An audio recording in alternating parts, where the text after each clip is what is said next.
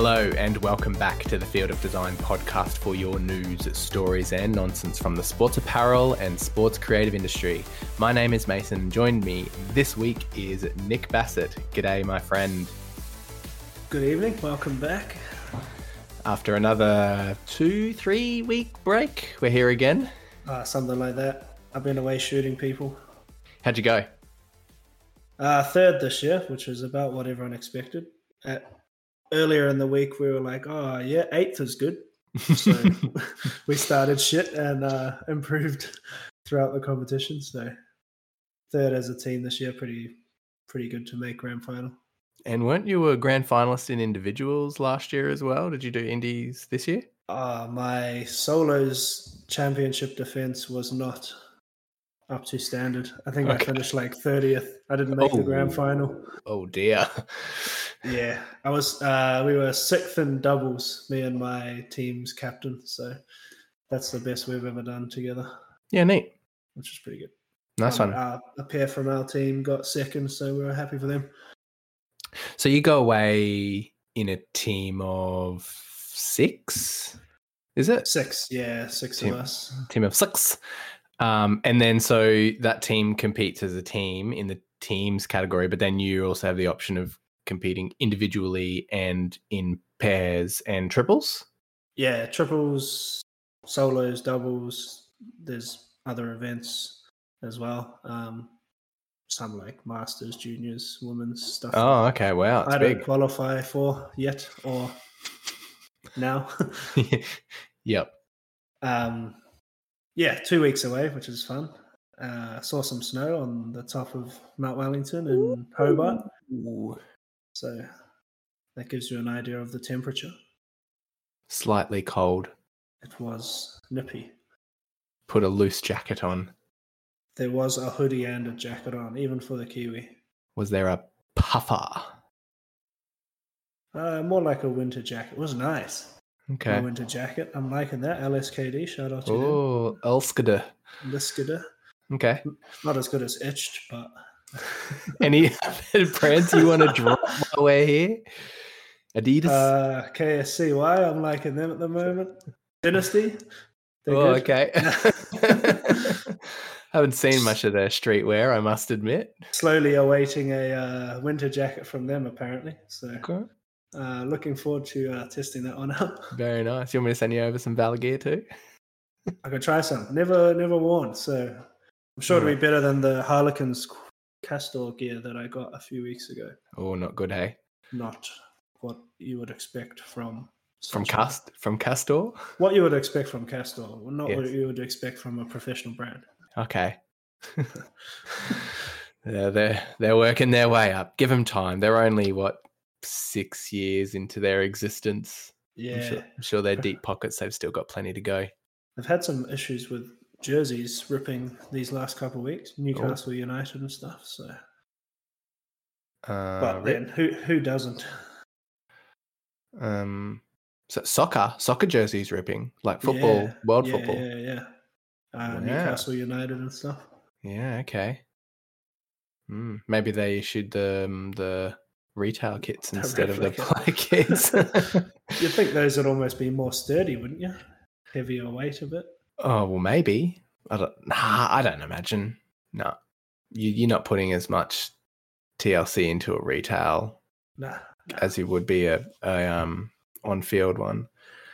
Look, I've had a couple of people talk positively about is it Castore, Castore, however we want to, whatever it is, um, over in Europe. But man, it seems like everyone has a story of they- a negative. They're English, negative- eh?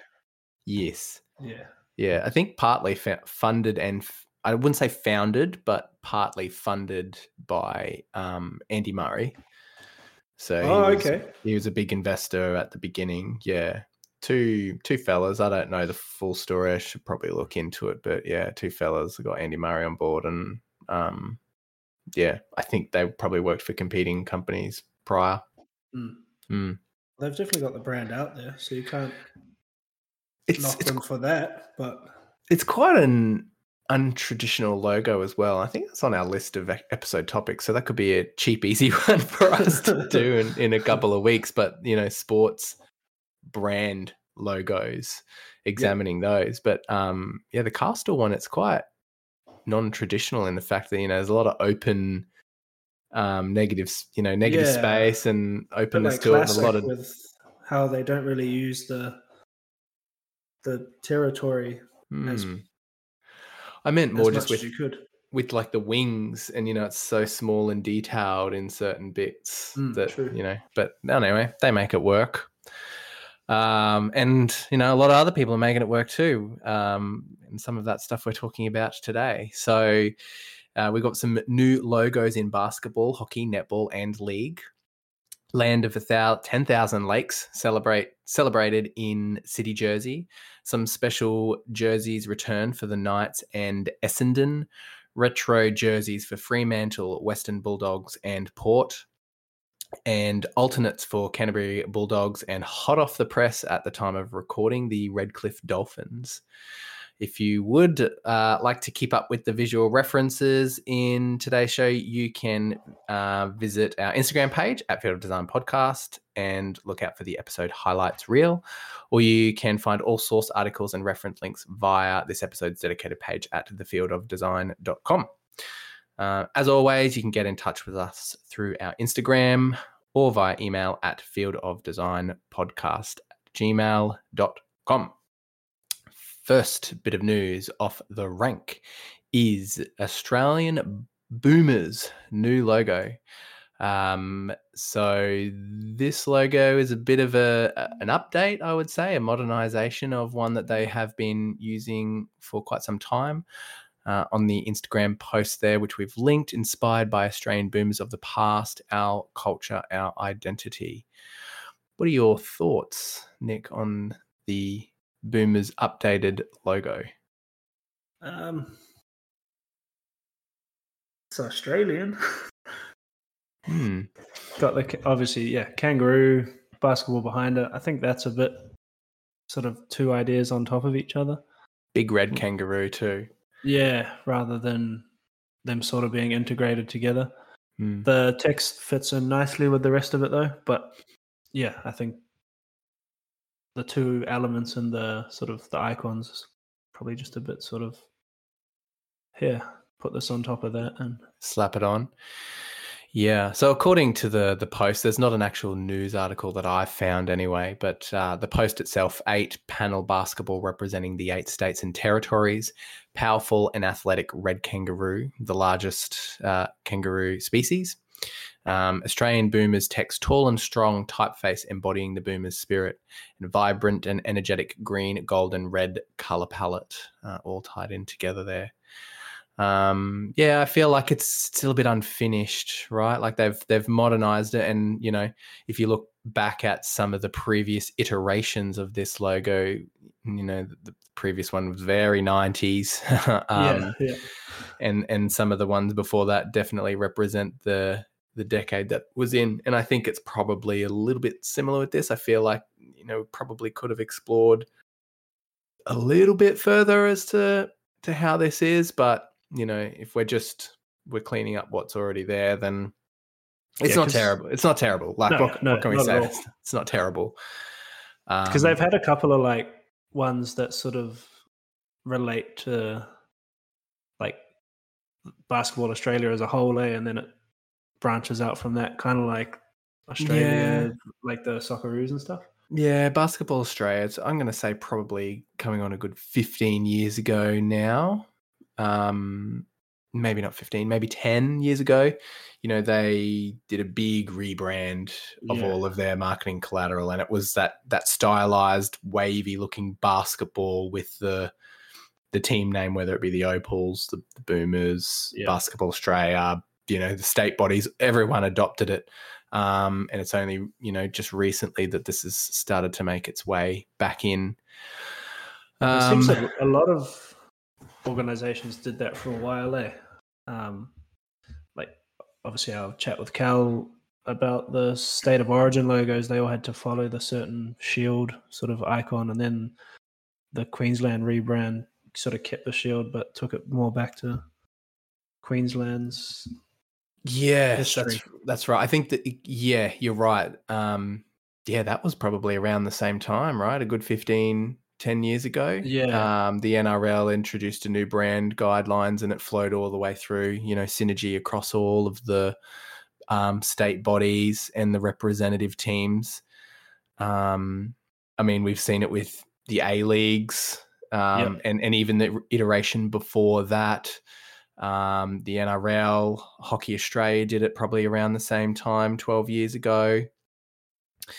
Um, Netball Australia, probably a bit further back again than that with the, their dotted logo. Um, I think it's it's one of those. It's good to see Um, like the personality come back in the sort of flagship teams. Yeah, I think there's a there's a difference and what what I've started to find working with some of the organizations is that there's a difference between like the admin, you know, the the not not necessarily the corporate side, but the admin and office staff side of the of Yeah. organizations being, you know, basketball Queensland, netball WA. Yeah, that's probably what they are, right? Their corporate logo is almost that sort of yeah, overarching style. state bodies, you know, versus um, you know, the more branded team representations and stuff like that. So, you know, if you ask me right now what the what the Opals logo looks like, I couldn't honestly tell you, but I'm going to guess that it's still that one that's tied in with the the Basketball Australia um, logo. But um, yeah, coming back to the Boomers, I think it's quite it's a quite hard color palette to get right. You know, you've got that the, the green, the gold, and the red, um, and they have gone with what you could describe as like a dusty type colored red. It's not a real vibrant red. It reminds me a lot of like the Australian desert. You know, Yeah, that that kind of color. I think that's definitely a good decision rather than a sort of bright apple red sort of thing.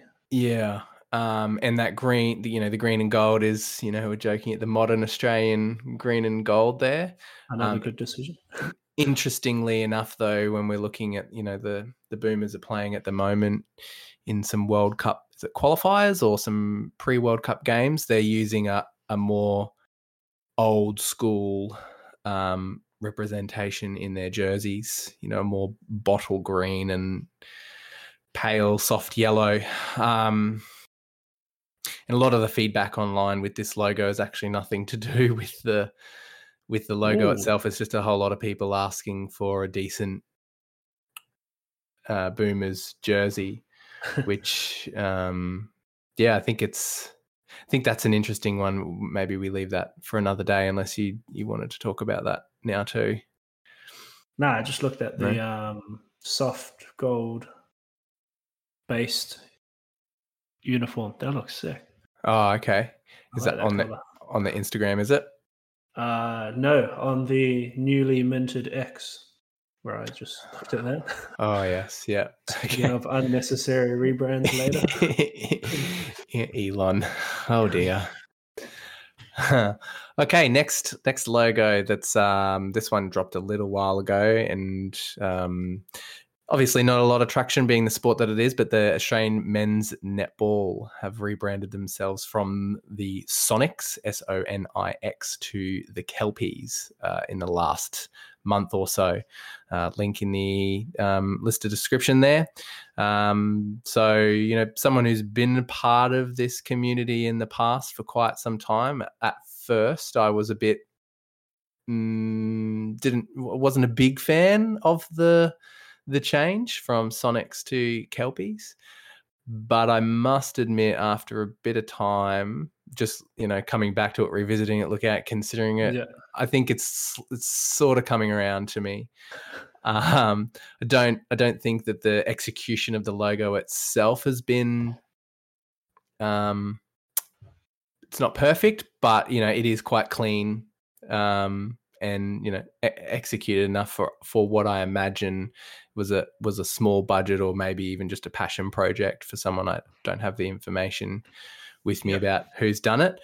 Um, yeah, the font's a cl- clean modern font, clean modern font with um, uh, you know kelpie. I guess what would you call that in in a leaping, in a bounding, Yeah. jumping um, form. um, coming across uh, over the text. Something a little bit, maybe it's just the K, but a little bit obscure about the text, but it, it's like in a nice way. Mm. I think for me, the text is probably the weakest part. Um, I feel like the the dog image itself probably needs its other two legs legs in there somewhere. Um, even if it's you know just running parallel with the with the two that we can see. But yeah, that the the K specifically, I'm I'm not a big fan of. I don't really like the rounded formation of the font. Um, if, you know, there is a post on the Kelpies page that describes some of its um, attributes being balanced, athletic, focused, alert. If I were to then tie that in with the font, I couldn't really say that the the font resembles many of those qualities. Yeah. Um, it's not a terrible font; it's a nice, clean font. Um, hopefully, the the team over there at the Australian Men's Group they've got a enough of a budget behind them that they can hire, you know, uh, someone who can execute the collateral that they've got now onto a web page and social pages and stuff like that. But you know, by all means, it's it's not a terrible logo. Um, yeah, for for an organization that you know probably doesn't have a big budget. Bruins, um, Boston. Boston. They've also done a mild refresh. So this one is courtesy of uh, Sports Logo Net. Massive, massive fans of those. Obviously, been around for a very long time, covering a lot of this stuff, particularly in the US market. But um, yes, the Boston lifesavers. Bruins lifesavers. when you need logo history quickly. give them a call. Um, yeah, so just a bit of a cleanup. Obviously, where we're at in the modern modern digital stage, you can understand why these updates have happened. So they've just removed a lot of the key lines around some of the strokes and, and artwork there, um, and also have uh, got a uh, centenary logo with with the bear featuring there, which I think is their, is their secondary logo. Can't remember now. It's not in front of me. Um, so, yeah. Uh, sticking over, did you have anything to say on Boston? Oh, Sorry, I was mate. just going to say, I, there's probably almost too many strokes taken out. I'd like to almost see, for example, if we take the the black B one, so black B, black circle sort mm-hmm. of around it with the spokes, and then the yellow stroke around the B in the middle. Mm-hmm. I'd almost like to see like a yellow key line in between the white and the black to finish off the the spokes sort of look and then yeah okay maybe a tiny yellow one on the outside as well so if we're looking at the link that we have included there if we were comparing the big one on the left to the 07 to 23 one on the bottom right yeah. you probably want to keep the key line around the entire outside and then and maybe that, one on the inside of the black the circle as well. Hmm. Yellow. What maybe. thick? What thickness do you reckon that would need to be? Because you've got your B on on the actual logo. The the thickness of the contouring of the B is obviously not as thick as the spokes. So you'd yeah. be introducing a third. You'd probably yeah yeah. I don't think you'd want it as thick as either of them. Mm. So it's probably keeping the thickness of the 07 to 23 one. Mm-hmm. But yeah, three thicknesses you'd have to play with. I definitely think it would make it look a little bit more finished though.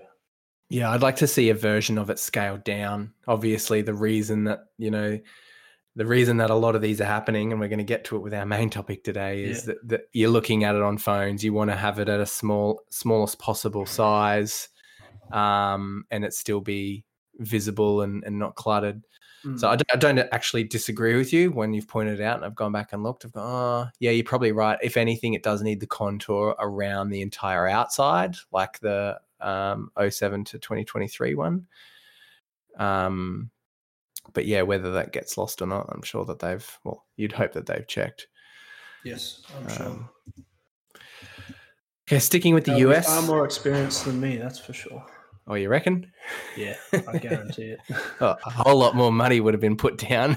Yeah. That's for sure. For sure. Uh, Timberwolves city jersey celebrate celebrating celebrating celebrating lake life in Minnesota. The Timberwolves city edition uniform is inspired by the summertime fun that can only be found in the land of 10,000 lakes. The signature element of the city edition uniform is the custom crafted artistic pattern that's predominant pr- prominently rather featured at the top of the jersey. These are clean. Very nice, aren't they? I love the sort of like icy look in the middle. Obviously, that water texture. You don't often see sort of sub designs on these NBA jerseys, so that's something a little No, new. I agree. Um, Yep, I agree with you. but yeah, the uh, the white uh, trim around the the shoulders gives it like a real nice finish, um, and then that like icy look just under the text, real cool. Yeah, what I'm trying to fully establish here is how that sublimated art has been um, created. Like in all of the links that we've included, it says like the signature element of has has been custom crafted um, Yeah. or cr- you know created um locally where has it gone um in minnesota somewhere so th- you know they're talking about that particular artwork you know it's not just someone who's whacked something together on um photoshop or something like that but um yeah I, i'm interested to know how was it was it is it watermark created you know um sorry watercolor artwork created somewhere or- eh? and then it's just been scanned it at a high res and then you know shifted over what does that mean from a color matching point of view because another big part of the, the point that they've made in all of this is the the lake blue color um, and so they mention here the lake blue color scheme flows through the entire kit with the shorts featuring the primary Timberwolves logo adapted in the custom artistic pattern, as we mentioned, and a silicon Minnesota State silhouette on the waistband. Um, Nick, my favorite part of it is the taping on the sides of the shorts, which include the debossed text "Land of Ten Thousand Lakes" um, cool. and the North Star, their North Star icon featured on there as well. Um, but yeah, very clean, very clean. Um, and mate, when they sell as many as they do of these, you you definitely get the opportunity to play around with a whole lot more of that tactile stuff, right? yeah, Like there's the- no no limitations with these. Eh? These bigger brands like can do the debossing, like you said, and the silicon, and silicon badges, the patches. there's a the, bit of uh, decorative um, stitching going on there. yeah, Um, yeah, even like the numbers in the NBA, they're tactile as well, stitched on and textured, and yeah, even I think um, speaking of the Bruins, the like Winter Classic jerseys we spoke about, oh yes, the like old fashioned stitching to make it look like it had been resewn on, like that sort of stuff. So cool. Yeah, when you're selling bloody tens of thousands of these, you, Yeah. you just got the money to throw around. uh, coming back on shore, uh, starting off with the the league, uh, the Knights High Vis Mining jersey. Now that one's returned. I couldn't find any um, actual article uh, promoting this, but um, I've just linked to the shop there. But I know that we blah we didn't blast Newcastle last year last year, but we did you know kind of comment on them to say you know stick with what works with this one, and it is good to see that they have gone back to that traditional uh, hoop.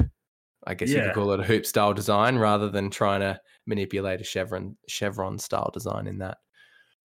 Yeah, I've generally always quite liked these Knights Hivers jerseys. Um, I don't know how popular they are with fans. Have you got some information on that, or No, I don't have any figures on me, but I know it does, you know, go relatively well. Um, Yeah, and I and I think also it's as much as it's the retail sales for these, it's actually the goodwill that you know um, the int- internal corporate relationships and goodwill will Mm. that they get from the you know the partnerships um, by doing something like this. You just you know you're, you're cementing your relationship with um, the the that community down there and being Newcastle, you know, they've got a massive, you know, mining and um, uh, with the port down there as well. that that um that area of business, you know, you're showing the support. So what you might not make back in your retail, you're um, you're still generating profit through your relation your corporate relationships, if that makes Yeah. sense. Yeah. Yeah. And this this kind of thing might be an angle even for like a training range, you know, rather than just sticking to that blue and red every year, which teams get stuck in of sticking yeah, that's a good exactly to their own colors. Like, you know, that could be an angle for for you know a special training tee or whatever. Yeah, a bit of orange in there, some navy. it just Uh, goes well with reflective taping on a shirt, maybe. You know, yeah, yeah, for sure. someone. I, you know, it is one of those things. I see a lot of you know tr- tradies and stuff walking around with their rugby league gear, whether it's you know while they're working in their front yard at home or they're you know on the job. They've got their high vis shirt on and they're wearing their uh, stubby shorts Yeah, or something like that. Kiwi thing as well, Um, for sure. I don't know, don't know whether you know the the the high vis community would um I don't know what they would think. I don't want to speak on behalf of them, but whether they'd you know still want to be walking around with a high vis jersey on once they've finished working in their high vis shirt, shirt all day. But you know who knows? It might be down their alley. Uh, let's stick with the specials for a little while. This is from Port Adelaide, a fan favorite playing strip feature, featured amongst Port Adelaide's original AFL uniforms. The Tribolt Guernsey made a return to the AFL in their round 2022 clash against the Giants. Um, I love this jersey. Uh, I'm, you know, I'm, I'm not the biggest Port fan. I do love Port's colours, but I, you know, I really like this jersey, probably even more than their standard chevron that they've got going at the moment. You can definitely tell it's it's from a different era, but yeah, it's a cool jersey. Um, what I love about these kinds of jerseys is they just pop up in like club footy around the country as well. Like so many clubs just rip off random teams' jersey, like rip off AFL teams' jerseys. Yeah, same colors, same everything. yeah. It, uh, I don't know. Like for the '90s, I think it was a decent uh, attempt at a modernization of the standard, you know, tri panel type look, and you know they were very much into the whole, you know, power, thunderbolt, lightning At the time, style yes. at, the time. So I don't know. Like I, th- I think they did a good good job then, and I think it's it's a good job now. Um, first worn in the trial game against Richmond in 1998, and continuing on in their preseason look for several years. The kit became very popular with the supporters that it was adopted as a clash for the 2003 season. Um, this option, this iteration, carefully replicated in partnership with Macron in the 2023 edition, mirrors the distinct three-tone lightning bolt pattern on the front of the Guernsey, with Port Adelaide's iconic number square holding the box type black numbers with a teal outline on the back, which was unique in the 1998 season. Yeah, that's a cool touch. yeah, the, the contouring around the number, um, Oh, and even just using the different font from from back then. Yeah, and sticking with the you know that iconic um, box around the back, I think, which we spoke yeah. about in an earlier episode as well. Hmm. Um, sticking with the retros for a second, Fremantle Dockers tri panel anchor. Last worn against the Power in their final round of the 2005 season, Freo wore an away retro tie panel anchor jersey against Port in round 23. It once again sees Fremantle bring back the iconic 90s color palette of red, green, white, and purple. Um, they just love anytime that these these come back. They As much as I- the anchor. Yeah, as much as um as Freo have welcomed the purple with you know all purple with open arms, any opportunity for um for them to to go back and utilize these old colors, they just grapple straight onto. No, You I'm a fan of this one. Don't Mhm. know if you'd ever wear it as your main one, main Guernsey anymore, but uh, nah, like these faithful recreations are always so cool to see. Yeah, yeah. Uh, with the release of the retro Guernsey, Freo also dropped a range of retro street merch, which is available on their website. Oh, I had a- yeah. I had a quick look, and you know what? Um, I think that I, I was looking through and I came across the. I think there's like a beanie there. There's a green and purple beanie and a green and purple uh, jacket. Now, I'm not a fan of that old school um, jacket style, but the green and purple actually go pretty well together. Barney the dinosaur shit. um, The green, uh, purple sleeves and the, the green body. yeah, Uh, it is, isn't it? Actually, um, yeah, some of the retro ranges coming out in the AFL are awesome at the moment. Like uh, some of the recent Lions gear or Bears, hmm Brisbane Bears, um, and then some of the like old Fitzroy Lions stuff. Looks real cool. This that again, that same like '90s style jacket. Yeah, there's definitely a need and a desire for it. It's funny how just this It's all seem, we seem to go this revolution of yeah, when you know daggy dorky things are cool again, and then they're not. What I love about old stuff like this is the is like shirts and clothing used to be wider than it was longer. when was the human body ever that shape? Like, why was I looked at a shirt today? It was a 2005 Canterbury Crusaders jersey. Collar mm. to to hem was 62 centimeters. Pit to pit was 63 centimeters. Who was ever wider than they were taller?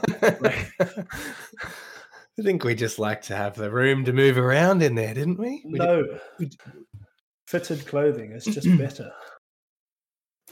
Surely, surely you're taking into account like we're working in a 3D space, right? Like you need to feel the the old tum tum in there too. Ah, oh, no, Fit for no any one's wider than they are taller.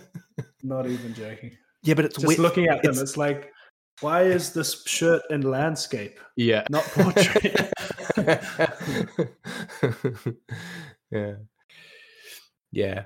Uh, look, um, yeah. Go, going back to the the Fremantle, I think I, it just caught my eye that the purple and green actually worked quite well together. Yeah. Um, I can definitely understand why Fremantle moved away and just went with the purple and white. But look, I think um, you know, if they ever wanted to introduce one of those colors back, I don't think that they would be, um, you know, in a bad position if they were to incorporate that green back in. It's definitely contrasting, but yeah, I don't know. I think it's a nice color combo. The red Yeah. just ruined it a little bit. Uh, Western Bulldogs celebrated their retro round in round 2020. Uh, sorry, in round 21, repri- reprising the Diamond Dog Guernsey last worn in 1996. Very, uh, very old school 90s feeling Very. in this one, don't you reckon? I love it though. um yeah uh, and, and must say with all of these like all of the kind of marketing collateral that they've put around Oh. it too Teams are nailing it now, eh? That like '90s decor and TVs and the grainy film and all yeah that stuff. yeah everyone seems to be on the same page it's not too much different. Um but yeah it uh you know stand in front of a, a a small set with a few posters and stuff behind it Yeah, yeah. which you know completely understand understand where they're going at. Um um but yeah probably the least favorite i would say of the of the the three um that we've just mentioned but um, by all means not actually a terrible design. Yeah, I think I watched a documentary that followed someone's life. It was like four episodes recently and had the same sort of thing. Like the first episode had like the 80s sort of typewriters and all that stuff. And then 90s technology for the second episode and yeah, so on and so forth. So hmm Uh, and like with with uh, Fremantle, the uh, along with the Guernsey, the additional retro merch is available on the Dogs store. Um, this one's a little bit hot off the press too. So hot that I haven't even actually gotten a link for it yet. Is the Essendon um, Oh, seatbelt? a segue there. Oh. from Bulldogs to Bulldogs. No, I was uh, the Essendon one, the Essendon seatbelt Guernsey that's just dropped in the last, um, I think, 24 hours. See if I can quickly pull that up for us. Here we go. I'll drop that in our show notes, but you're right. Whoa, it's actually a seatbelt. Yeah, so uh, buckle up. This sash saves lives. Um, Es- Essendon, uh, Essendon, the seatbelt in round 2024. So let's just have a quick look here. Uh, once again, joining forces with TAC, supporting road safety for the round 24 blockbuster against Collingwood on Friday night. I've been thinking about maybe getting this episode out a little bit early, actually, um, considering that we do record on Tuesdays. See if this can come out on a Friday rather than a Sunday. Whether people Oof. listen to it before then, don't know. Whether I've got the time to do it, don't know. But um, let's see if we can shorten that um, that window. So um, yeah, so this isn't the first time that the the Bombers have done this. This is a um, this is a concept that they've been doing multiple times. I think for, quite a while. Let's see if there's anything in here about it. Uh, don't have it up, but uh, I do remember when we were talking with Rob Meredith last season. Um, and this one came up a couple of times. So probably the better execution actually uh, that I've seen of the seatbelt sash. I must admit. Yeah, they definitely went back as far as 2010. I've um, found a few Yep. Versions of that. So, um, yeah, obviously a long-standing partnership, um, and yeah, like you say, it's a, a decent execution of it. Um, huge, like buckle, but Got to be seen. got to be seen. Yeah. Uh, all right, moving on. Nick, do you know about Illuvium? No? Illuvium is an immersive open world exploration monster collector and auto battler game built on the Ethereum blockchain. Um, I have some of that. Do you? Oh, Released on. PC back in 2022, Livium offers a play to earn experience in a triple A sci fi adventure where players venture across diverse terrains to uncover mystery to, to uncover the mysteries of the shattered land, capturing, training, and evolving illuvials. Powerful creatures ruling the land, players create synerd- synergistic strategies to thrive in both PvE and PvP arenas. You Uh, realize you just asked me like a technology question, eh? PvP, player versus player, PvE, player versus. What's E? I know C is computer. I don't know. Illuvium's revolutionary decentralized NFT collection enables players to maintain custody of their in game assets, fostering a new era of user driven gaming. Is that a sponsor? No. Why are we talking about this, Nick? Yeah, what's the reason for it? Bulldogs. So, in a thrilling continuation of Canterbury Bankstown, Bulldogs' innovative partnership with Illuvium, and following on from the 2022 tremendous success, tremendous success, the Bulldogs have announced their second limited edition collaborative jersey. Yeah, all right. Good on them. Far out. All right, let's. let's go find the 2022 jersey. Hmm. Uh, Uh, this one's an upgrade. I'll give you that. okay. It's just better. Uh, don't like the extra bits on the collar. Why Uh, is there Yep.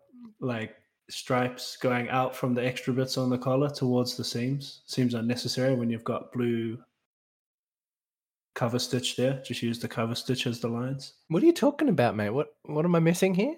The design Yeah, the design. clearly in front of your face. Yeah. the collar.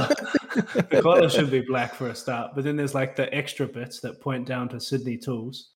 Oh, that's the sub. That's part of the panel on the front. That's Yeah, yeah, sublimated. yeah. Yeah. okay, I understand. and then now. the Yeah. stripes like coming out of the side of that. What's the point of them? You've got the cover stitch right next to it.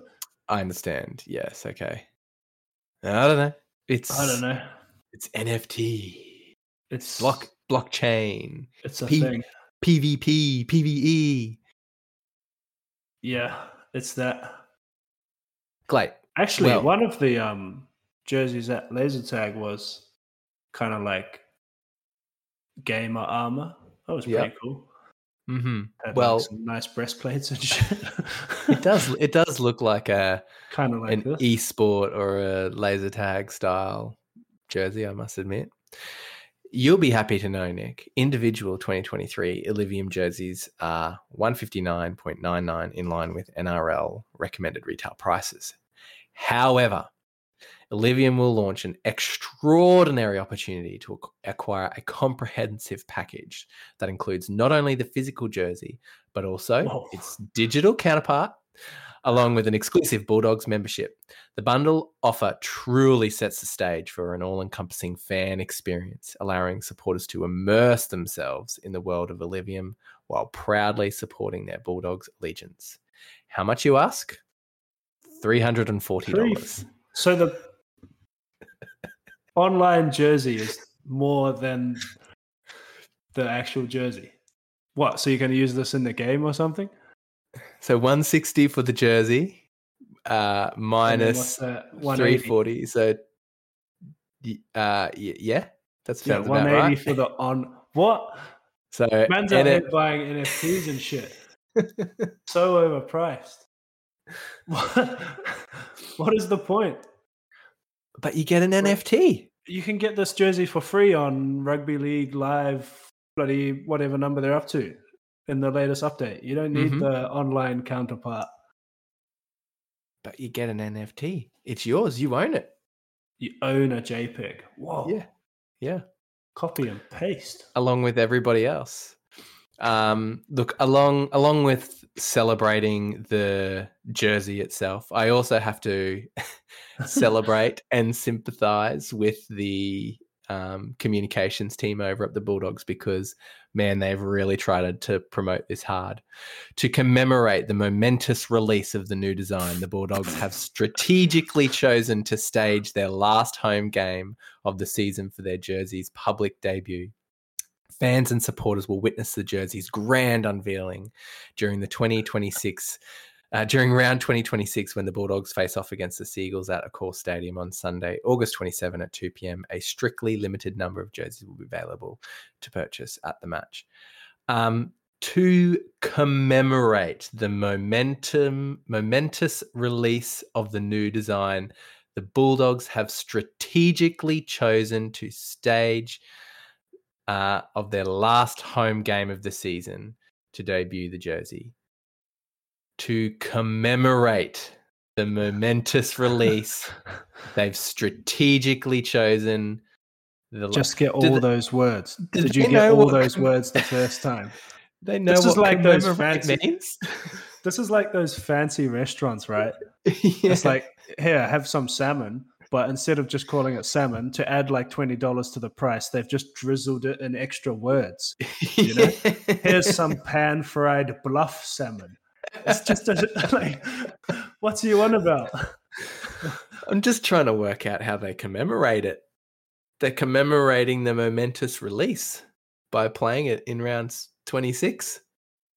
I don't. Anyway, well done, done. As I as was said we, when we were talking earlier um, about the high vis, I think this is just one of those things where they make more money off the partnership than they probably do off um, the retail sales. But uh, according to the article, that last year's jersey was the Bulldogs' most successful selling jersey, excluding their iconic home. So, well done, well done, Bulldogs. Hey, that's what the manufacturer wants, right? It's jersey sales, so That's it. you can't complain.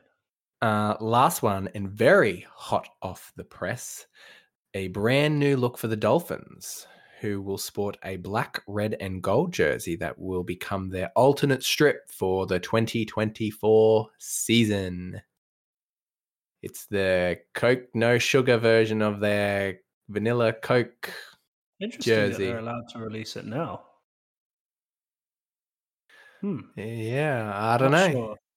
It's not November. obviously I'm missing part of the rules here.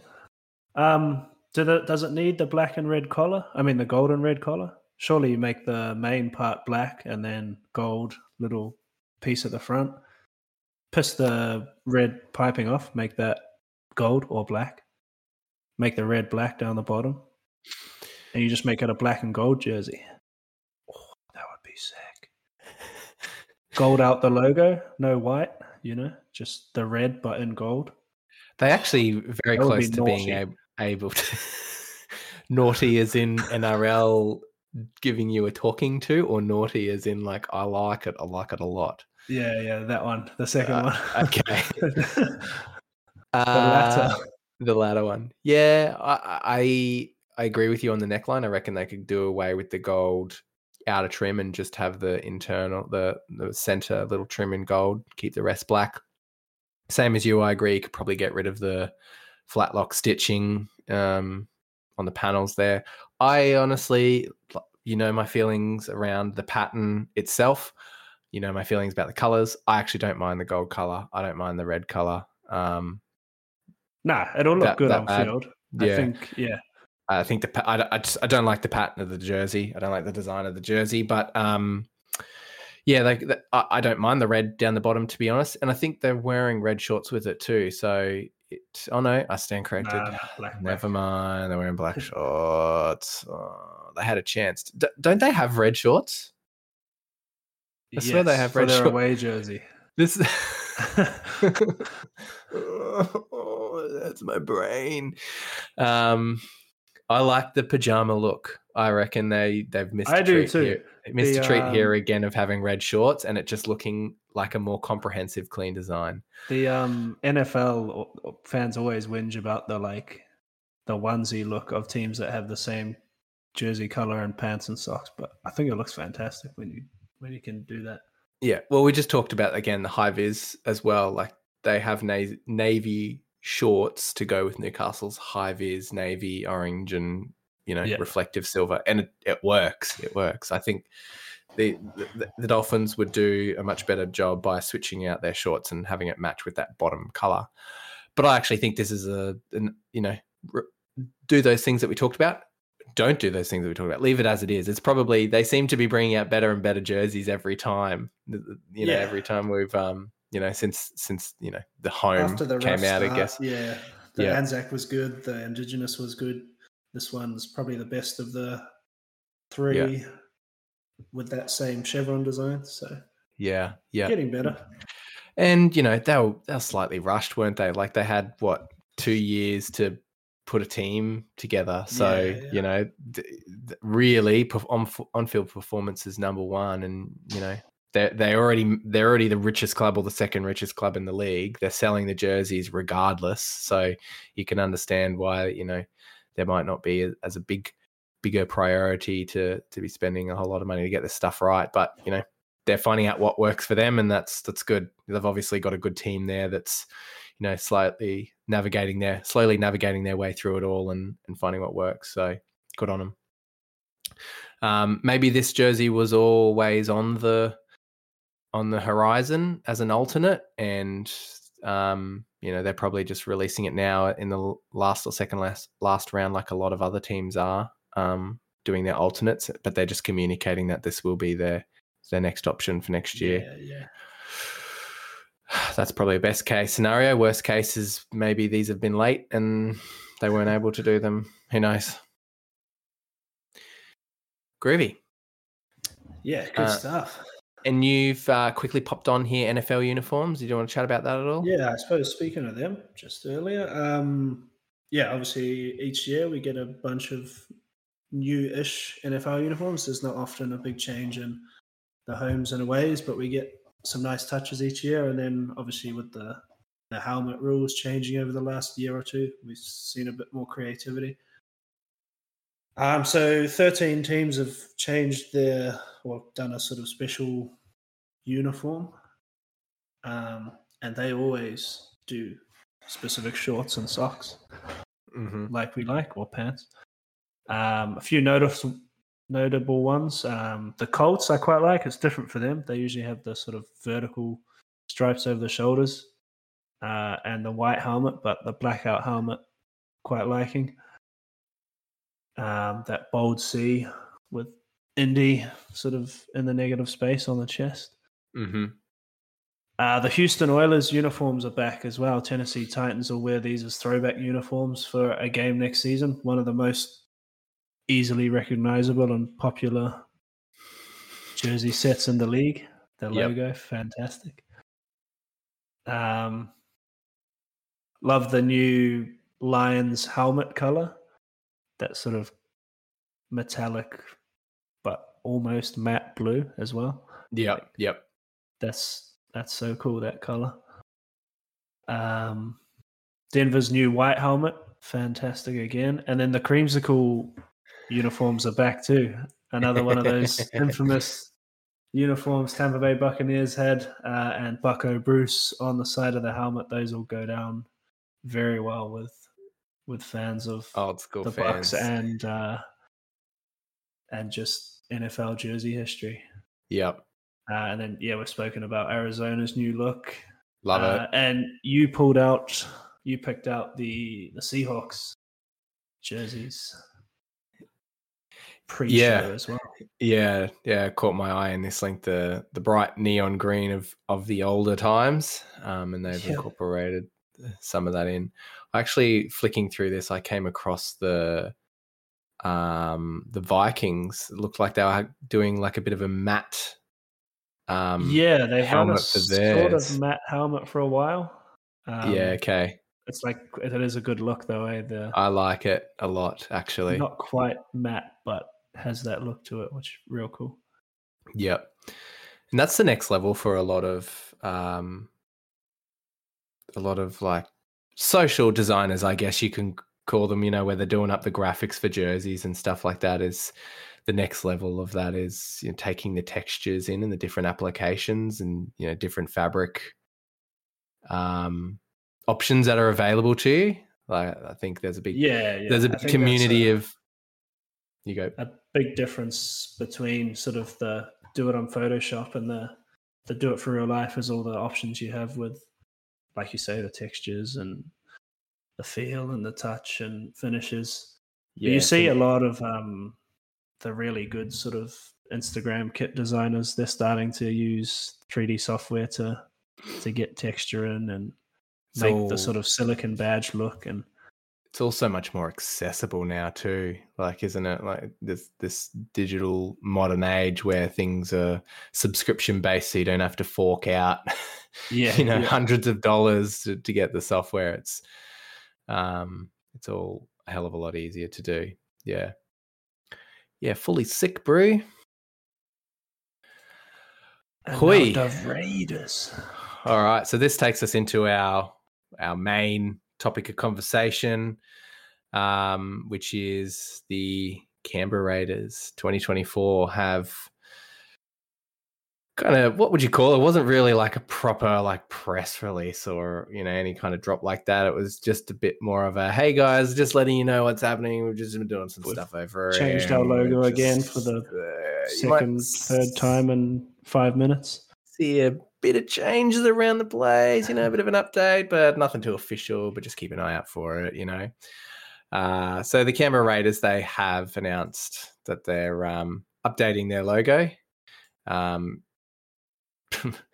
uh, uh, just as the just as the players look for ways to stay on top of their game, so too does the organization when it comes to our brand. As the green machine, we wanted one color green to anchor the club to you, our fans. Instead of multiple greens, we now have just one, unifying our current off field and on field greens. Um, I'll just go to this next bit and then we can come back and talk about it. So, we Yeah. wanted a logo that works as best as it can across all applications, um, which I think is probably the main key element here. And we can talk about that a bit more um, from apparel to social media and everything in between. Okay. Um, so let's talk about this. I think it was round 2012. When did they play in the grand final? Was that 2019? I think it was. What, they made a grand final? Uh, yeah, mate, they nearly won the grand final, and then the ref did, called six again, or didn't call six again. Oh, yeah, Um, 2019. or it was a seven seven man tag. I can't remember what it was, but 2019 was it? Yeah, Yes. shows how much I followed league. Yeah, soft. Uh, so I think it was that year or around that year, maybe the previous, that uh, the Raiders um, did a bit of a brand refresh. Brand, um, they updated their font and they updated the radar head, removing a lot of the harsh colors. I think they they cleared out all of the black and adopted a, a navy blue. Um, Yep. sim- simplified the the greens as well, taking it to one tone green, keeping in the the kind of grey helmet, but you know, really simplifying a lot of the the line work um, in there. Then they did it again. Well, mm, see, I don't think that they actually did. What I think has happened is they they've got their main logo, which is the one that they did in 2020 or 2019, somewhere around there. It might have even been 18. Um, then what they've introduced at some point was a simplified down version, and I believe that they'd started using that this year. At the start of this year, I went back through when this came out last week, and I did a bit of a flick through um, the socials to kind of get an understanding of how and why did we get to this point. Um, what I found was, yeah, they had their primary logo, and then they had this what what we can call now, I guess, the middle logo, um, where they were using it on some of their socials, they were using it on some of their web pages, um, some of the the areas where they needed a smaller condensed logo as well. So, um, so they did have the two logos going there, and I think that's why in their dot points they've talked around. You know, we wanted to have one logo to use across Hmm. all things. Um, so the change from the main logo or this this middle secondary logo to the logo now, um, Nick, maybe do you want to point out some of the things that you've just you can visually notice Yeah, that's changed? Um, so uh, the helmet to start with, they've taken out sort of the shadowing and line work on the horns. Um, dots off the front, simplified the sort of edges of the helmet on the side of your face. Mhm. Uh, simplified beard for the Viking, uh, and the sort of lower face structure around the nose and and beard as well. So all simplified. So taking out a lot of the little details and dots and angles, um, and can completely see why they've done that with what um, what we know about embroidery and stuff. Mhm. Um, but man, I wish they didn't need to. it's like that. It's that like you know, community sport version of the pro team logo that they just had yeah. almost. they've Um, they've also adjusted the color, so they've yes, it looks like they've got yeah they've they've reverted back. I feel to a more what is that green? They were they were sporting a more lime colored green, which I think we Yep. were finding in some of their uniforms for a while too. yeah. but now they they've- that sort of navy and Navy and lime look. slate, sort of bluey steel, bluey grey Yeah. color as well. Whereas we've gone more emerald. We've gone back to a more emerald green. So okay, so they keep. Let's let's let's put the Raiders hat on for a minute and understand why. Try and understand why they've gone to this. Um, I did try and reach out to some of the the Raiders um, people as well, but I didn't didn't have any luck um, with Yeah. them. Um, so yes, making it visible at a smaller size, maybe cheapening the the costs for embroidery, lowering the colors, maybe the stitch count, those type of things. Um, here's what I would say: they've been able to embroider those details for the last twenty odd years, Yeah. right? So it's doable. It's doable. Um, I can understand the need to scale it down even smaller. So when it's on your phones and stuff like that, if you're looking at the ladder on the NRL app. But again, I'm just going to jump into it right now. If I have a look at it, it's still doable. It's still there. Yeah, you're Um, going to know it when you look at it. Yeah. And this is something that I've kind of struggled with a little bit too is this argument. Let me just zoom that in and see which logo they're using on the NRL app ladder. So it is the main logo. It's not even that secondary sort of Yeah. simpli- simplified version. Um so any first so what I was going to say was there's all this talk about being a recognized brand and competing with the likes of you know NFL teams and stuff like that. So we've seen what the Dolphins have done by just having the Dolph like the Dolphin. There's no text. There's no um you know team name to support the logo. Panthers do it. Rabbitohs do it. I think like the NRL when selling merch or promoting, they're they're they're selling to their audience in a way. Like it's not like the the Raiders are going to go over to the US with a logo without a team name Yeah, yeah. under it and and be worried about not knowing who they are. I personally feel like when you're at the level of an an AFL team or you're at the level of a NRL team, you don't need the text. I feel like your your logo is going to get that much exposure that it's not going to take that long for people to be familiar with you in in the space that you're selling to. Like you're not going to get an NRL person, uh, an NRL team selling to someone who absolutely doesn't know your brand. You're going to be exposed to the NRL first. You're going to start going on the NRL app and seeing the teams there and being interested in the teams. You're going to start to familiarize yourself with the teams. I think if you wanted to simplify, the first thing that you could do is get rid of the text. You're still then going to be you're going to have more space to work with with your logo, um, so that it can still be scaled to a certain position. Like if again, if we're using the example of looking on the NRL app ladder, you're going to have a bit more room to work with um, in in your designated space provided. Like perfect example right now, I'm looking at is the Newcastle Knights logo and the Raiders the Raiders logo there. Yep. Like there is Oh, you get less. the text showing up. I don't.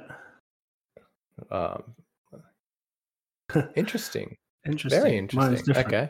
Just looking at this though, like it's interesting we're talking about like using the real estate. If you box the logo up and how massive the Warriors logo looks on the table compared to the others. Like they've obviously used all the The, yeah. the space available. It's sort of if you draw a square around every logo, whereas something like you know, the Cowboys is very wide without the star. Same with the Panthers. There's no height to it. So that's something Yeah. the Raiders have done well, is they've used their sort of Their, their allocated space. quite well.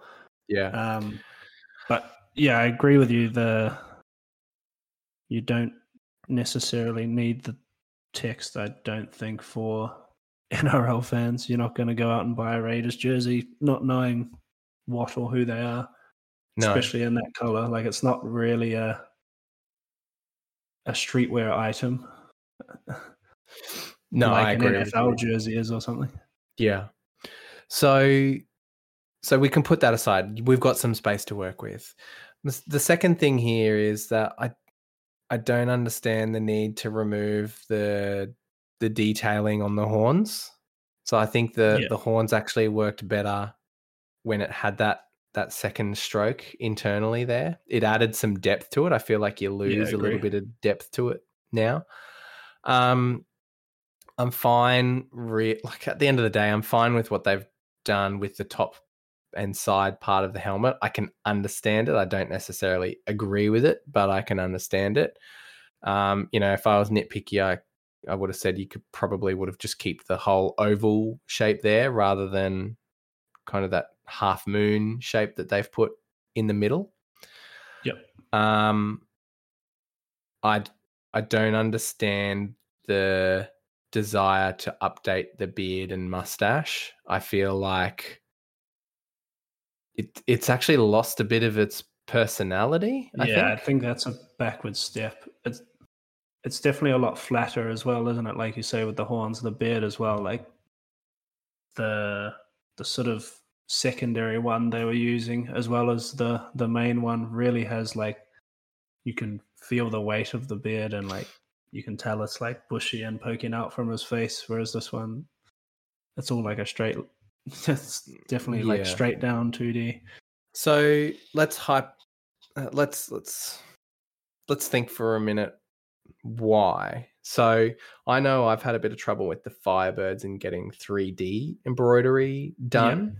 Do you think that the Raiders would have had an issue getting 3D embroidery done on definitely on the the definitely original logo, the, but the but- main yeah but if we called the middle logo, which you know everyone can go and click on the link and see what we're talking about there, um, I don't feel like they would have had trouble getting 3D done on that. Yeah, maybe, but I don't know how much easier the the new one is to make in Mm. 3D just by Mm. looking at it. I mean, obviously, we don't exactly know how the embroidery machines work, but Yeah. um, I've always just been told some of the points are too sharp, Yeah. um, or you know Like- too thin or whatever else to. yeah, and the new to do bed doesn't take away many. Like it takes away what one point on each side. Yeah, the lines aren't really any thicker.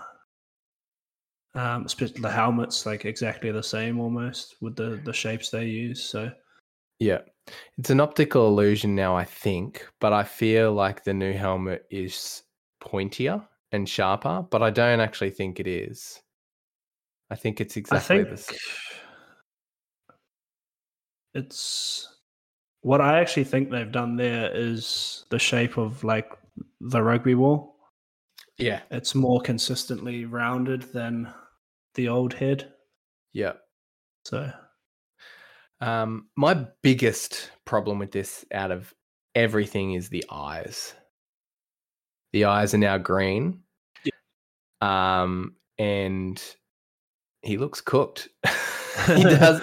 He doesn't have look they done? in. They've gone from four color to four color and now three color. So I guess that saves one color in embroidery and silicone and whatever you want to do. So they've Gel. they've dropped this the the kind of cream Skin cream colour, yeah. um tone of the skin, and they're just using white now And instead. if you had white face and white eyes, that would look a bit weird, I think. So they probably had to do that, but I think I agree with you. Mm. Mm. Without playing around with it, I couldn't really have a proper solution with you, but I nearly wonder whether you just shadow it completely. That's my first instinct. Take, if you if, take the if eye out altogether. take the eye out and just have a shadow there, you're probably losing some personality, I imagine, you- or maybe even legibility. Um, yeah, But yeah, like I- how have to- hard you couldn't 3D embroider the eyes for sure. No, you You would- probably you'd even struggle probably getting a nice tight clean embroidery Mm, Yeah, you're probably right. It could be. Yeah. Uh, Um yeah, you know, so I polled a couple of people, yeah uh, a couple of people out, you know, Raiders fans outside of our space, you know, being super nerds, super design nerds.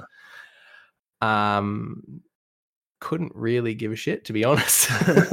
yeah i don't Um, think half of them will even notice uh, yeah, which I thought was a little bit interesting for you know some people who are passionate Raiders fans, uh, not really too phased. So it'll be interesting to see once it actually starts to feature on some of the mainstream Yeah. stuff whether people do really care or not. Um, personal taste for me, I think that they've they've gone backwards as far as color. Again, I'm not a Raiders fan, so I'm not over the entire history and what's been a, a fan favorite or what's been a, a legacy type thing, but I was really digging the navy and lime green that they were working with. Yeah. That's, that's a color combination I think we've spoken about a couple of times on this podcast. Uh, both fans of all three of us. Um, and yeah, if anything else, the eyes. But you know, there's that in my mind there was not a lot really wrong with the with the middle iteration, the No. digital version that they were running with this year. Would you like some statistics? Go on then. So there's been a few petitions against this new logo. Um, Okay. yes. Uh, the Greenhouse, the number one Raiders fan forum, uh, 26% of fans said they either like it or love it, with 73% saying they don't like it or they hate it. Yep. Uh, and the Greenhouse reports that their Facebook poll numbers were also up to 90% unfavorable. So have some high percentages for not fans. Yeah. To me, he just looks like uh, I'm sure this raider has a name, but to me, he looks like he's gone from being an an, an intimidating Viking to Yeah, he is definitely stumbling, lost. stumbling home on a Saturday morning at 2 a.m. when he's been out on the town. He's he's he's a bit of a bum. it's definitely lost some aggression and some, yeah, some presence. Eh? yeah. Um, and again, it's not a bad logo. Like, it's No. worthy of professional team sport. Um, and as you and I both know, logo design's very difficult. That's why we're apparel designers and not illustrators. Um, Yeah. Getting, you know, things exactly right. Um, we struggle with that every day. So, um, but yeah, agreed. I don't think it was completely necessary. Mm. Um, and yeah, big fan of the middle logo, as we're calling it. yeah. And I think even at the time, we're all fans of the sort of updated colorway of the old, the older new logo. where they're at. Yeah. Yep. Uh, so some other things that they had included in there were with their updated branding is you know incorporating the Viking clap as part of some of their imagery and and this I don't know some sort of sound wave bar to go with that, which I guess we'll we'll get to experience a little bit more of when they fully roll this out next year. Yes, we will see it. Well done to them. Uh, all right, so we should move on to uh, the mailbag now. So um, a little bit quiet. Obviously, we're we're not uh, dropping as frequently as we would have liked, um, which you know probably means that you know we're not posting either.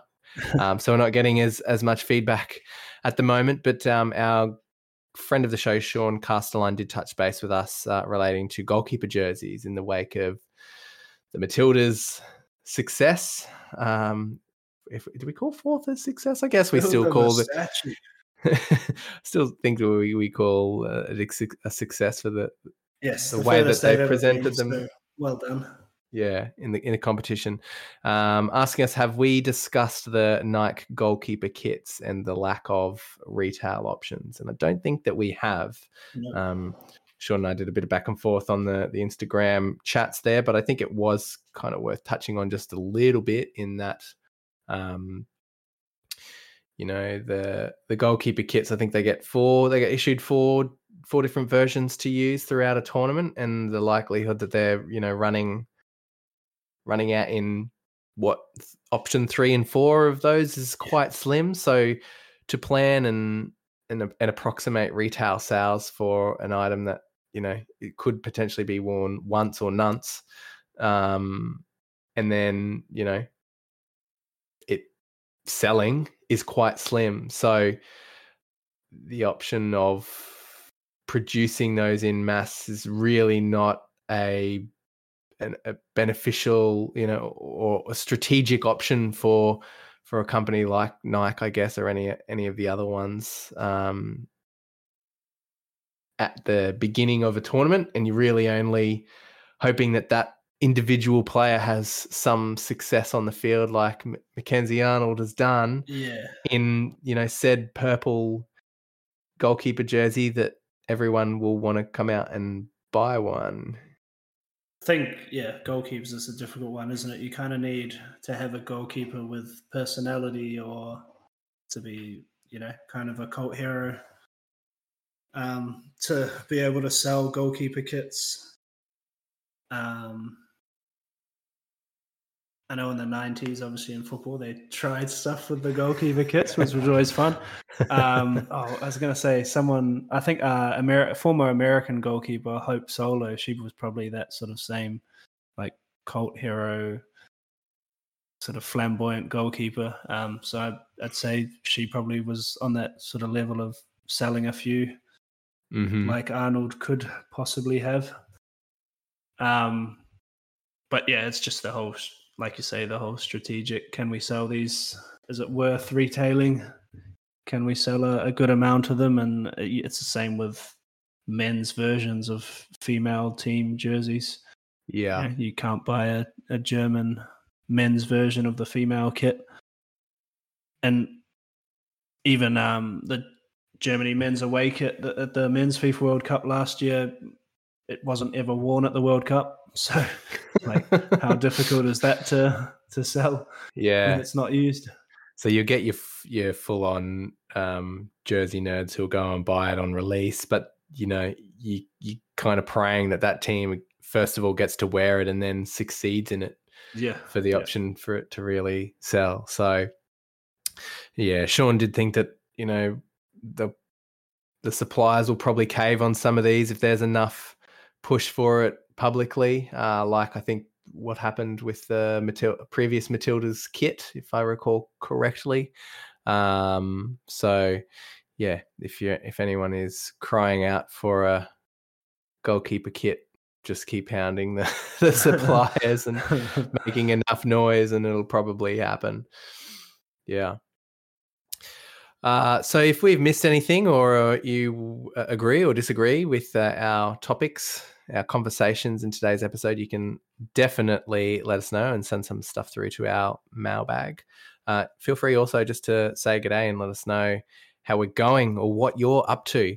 You can reach us via our Instagram message, comment, or tag at Field of Design Podcast, or you can email us field of design podcast at gmail.com. Uh, so we had a bit of an a little bit of an admin meeting before we jumped into today's recording as well.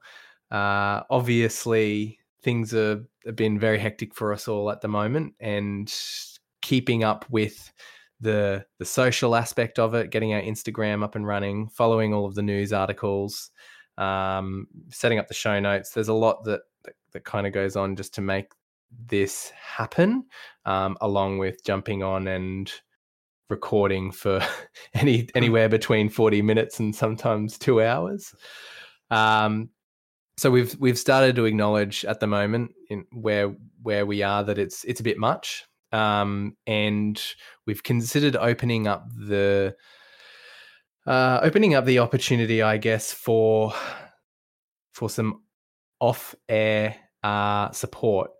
Now, I I I always get uncomfortable pushing this type of stuff, but we do have a Patreon um, page that we have had up pretty much live since the the end of last year that that we have included in the show notes, um, and we generally include it on our website as well. So that Patreon is up and running.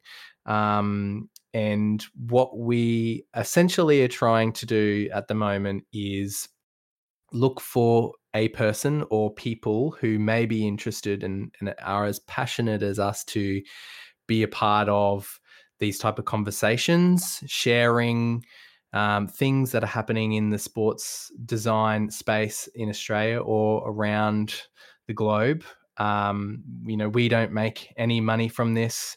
Um, we probably will never make any money from this, but you know, it's it's a it's a fun thing that we like to do, and and first of all have the conversations without each other, the, the, three of us, when we we all three of us do get together, um, but also you know share our knowledge and insights and perspectives with people who I guess want to put up with listening to us. um, but it is becoming a little bit harder for us to do that at the moment. And if there are others out there who do listen, or you may know someone who you know runs a pretty successful Instagram page and you know wants to be a part of what we want to be a part of, then you know we're keen to have a chat with them and, and work something out so we've got the patreon running uh, and we do have one subscriber there who i will shout out for us which is lachlan so uh, which i think is uh, oh, i'm not sure if he wants to mention who he actually is but thank you lachlan for subscribing we've had a bit of a chat um, on instagram as well now the, the idea is that in, at the start this is just going to be a passion project. Um, you know, I don't want to be that type of person that's getting you to work for exposure or anything else like that. Um, just like you know the three of us do, we, we we put time into making this happen. But the idea is that anyone who subscribes to the Patreon um, will be supporting essentially this show continuing um, and not only continuing but being better than what it is. So putting funds into supporting someone to run our Instagram page, um, helping us put together show notes, um, helping us find news articles. Scheduling of guests. Um, we definitely teased early on this year that we had multiple guests line up, and we do. we do have them there. Um, but you know, there's been I think three or four instances, individuals this year where we just haven't been able to find a, an exact date or time that works. And after a few times of trying to get them to line up, um, it does fall a little bit by the wayside. So, just assistance really in any capacity that's that's possible. Um, so, yeah, feel a bit uncomfortable doing it, but you know, I don't want to stop doing this. I know the other guys love what we've made. We want to keep doing it, but for us to keep doing it and for us to um, fulfill our desires of it being what we want it to be, we've acknowledged that, um, yeah, we want to open the floor. So reach out, shoot us an email, field of design podcast at gmail.com. Um, shoot us through a message, field of design podcast on our Instagram, and look, let's chat. Let's let's see what is available to us. Anything you want to add, Nick? Nah, well, well said, and uh, um, yeah, like like you say, we've been a bit slower in recent months, so obviously we do need a, a little bit of help with with certain things. Um, like you say, we all have day jobs, and we know all our listeners do too. So, um, I think it's fair to say that you know you've done an absolutely fantastic job, mate, on our Instagram page, but none of us are really like social no. media type people, right? Like we can do the graphics, yeah. Um, so yeah, open to anything and anything and everything. If you like listening and and you're keen to help run our social page, then you know reach out. Or if you if you I know there's a few pages out there, NRL jerseys, RL jerseys, Jersey Watch, all of those guys. If you just love collating the the news articles and the stats, and you know want to help us just put together our run sheets, um, you know, just because you like to do it, um, and we will, you know, try and support you in any in any way that we can when we're we're capable to. Um, yeah, let let us know. No, yeah, we want to keep doing it. So, all right. Uh, and on that like note, always said that, yeah, like sort of build that community. Like we we're not, you know, we're in this to to build a group of people with the same passion of us as as us. So we're not above anyone or below anyone. You know. Yeah. Um, yeah. Give us a hand if you can. Groovy. Uh, all right. We are going to wrap it up. Thank you for listening. Give us a follow. Give us a thumbs up. Uh, leave us a review. I've spoken to Craig. He said he's only accepting five stars from now on. So Anytime you ask, it needs to be five or more, just so you know. So, how many Okay. stars? Uh, five. Great answer. Love your work. um, thank you, Nick. It's really good Thank to see you, you. mate. It is. What are you wearing? You you move too far away, so it's a bit Oh. harder these days. But uh, we, this we were at the- we were at all three of us were at the Lions a couple of weeks ago. Just well, a couple of weeks. What was it? Months ago. Just by coincidence, and it only occurred to me on the bus ride home. Shit, we actually probably should have got a photo. the three of us actually together in the same. the West Coast Eagles Um, game. Yeah, it was a while ago, wasn't it? Yeah. Yes. Uh, Good sorry. day what- Good catch up. But uh, yeah. Uh, What are you wearing? wearing the shit. What was it? 2021 22 Man United away kit. Mm-hmm. Um, fantastic jersey with the sort of 92 inspired away kit design. And then kind of like peachy, salmony logos. Mm. Good polar colors. It's nice when you can do that, eh? Use some monochrome logos. Need to give the NRL a call. Get Let's have a Oh, chat. mate. V'landys on the phone. Uh, what are you working on? Anything that you can disclose? Uh, nothing too interesting at the moment. Just tying up all the loose ends for 24. Mm-hmm. Um, checking print files, millions of them. So I don't touch Illustrator for many hours a day at the moment. How good is uh, it being a designer? Answering emails, uh, checking some PDF files, making sure logos are the correct measurements. We should go uh, back and do an episode on that. The the un the the dirty secret side of being Yeah, a yeah. jersey designer, all of the non-design stuff that you've got to do. My God. my yeah constant clearing of emails while while I was away shooting people. So Yeah. um, it's not all fun and games, but it is it is all fun and games when we love what we do, sort of thing. For sure. Yeah. Well, I ventured up to Townsville a little while ago. We had a massive event up there. yeah, Um, shout out to the guys at the Cowboys. Had a bit of a g'day to them as well. Our friend Mari. Um, oh, had a stealing. Nah, don't be silly, mate. No, just just a friendly catch up. Um, got to see the stadium for the first time. That was it's actually a really good stadium up there. It's Very cool. Yeah, it's- yeah, it's um, very nice. Um, so we had a big retail event up there that I went to. Doing a lot of planning for 24 at the moment.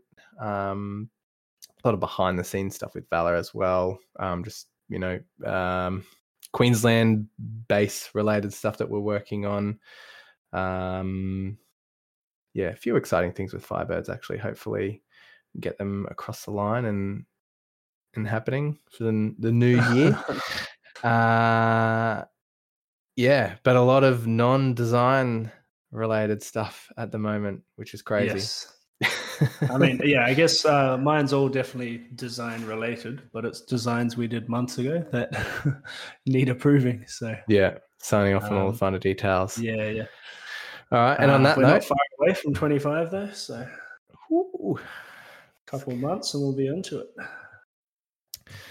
All righty. Thank you, mate. Great to see you. Yes, you too. Thank you. Catch you all When? When? you- sometime. Two weeks in a row. Are you reckon? I Can can we probably do next week, but then I'm off to Europe. So take your microphone with you? the old 4 a.m. wake up. uh, do you watch Hot Ones on YouTube? Do you know what that is? No, no, I don't know that. Uh, okay, never mind. So all good. There's just a funny. Um, what is it? Um, the um, that chick that played Mystique in X Men and Hunger Games. What's her name? Jenna Jennifer Lawrence. Uh, yeah, yeah, yeah. yeah, she's like eating eating the the hot sauce, and she's like just getting Oh, those guys. the Yeah, yeah, spicy, yeah. spicy stuff, and she's just at this point, so like, what do you, what does that mean? What do you, what do you, what do you mean? What does that mean? He's shaking the hot sauce bottle. it's a funny meme. Never mind. All right, Uru. See ya.